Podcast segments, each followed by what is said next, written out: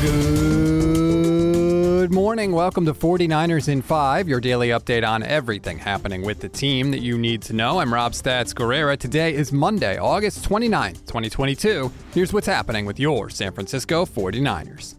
The team returned to practice yesterday after their lackluster performance against the Texans on Thursday, and some big names returned to the field. Charvarius Ward, who apparently wants to be called Mooney, Ambry Thomas, and Elijah Mitchell all participated in practice. Unfortunately, some big names sat out. First among those, Deebo Samuel, who apparently has a bruise on the back of his knee, which Kyle Shanahan neglected to mention after the game and neglected to mention in his day after press conference. That's a little weird.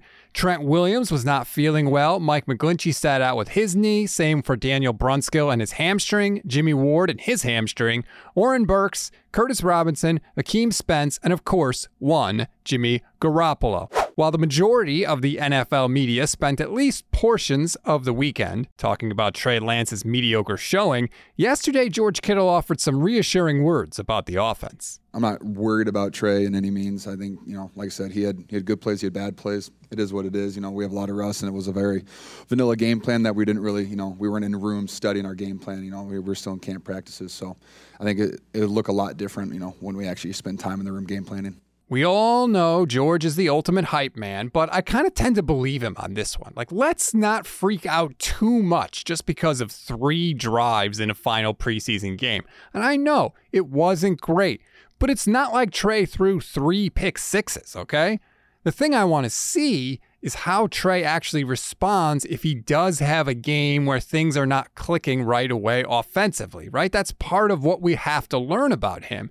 Does he get frustrated and try to force things down the field? Or does he kind of stay within himself and take what the defense gives him to push the ball down the field? Sometimes for players with his talent level, they're always able to force the issue when they want to because really they're just so much better than everybody else their whole lives. In the NFL, that's not the case, right? And and takes guys time to adjust to that if they ever do. Some guys never do. We don't know where Trey sort of falls on that scale yet. For what it's worth, I have to admit, Jimmy Garoppolo never seemed to press in those situations. Sometimes it almost looked like he didn't even care that the offense was struggling. You never got the feeling that Jimmy Garoppolo was pressing. I don't know what Trey is going to do. It's interesting to me that we're going to learn about that and see how he responds in those situations. Also, while the 49ers spent most of the weekend trying to tell us that their offensive line isn't as bad as it looked on Thursday, we also heard that they were trying to trade for interior offensive lineman and free agent guard John Miller visited the team for a workout. He played the last two seasons with Carolina. He was a third round pick for the Bills in 2015. He also spent 2019 with the Cincinnati Bengals. We always give you one thing to read, one thing to watch, and one thing you might have missed. One thing to read on this Monday Niners Wire transcribed some cool quotes from Rams tackle, or I should say, former Rams tackle Andrew Whitworth about Nick Bosa.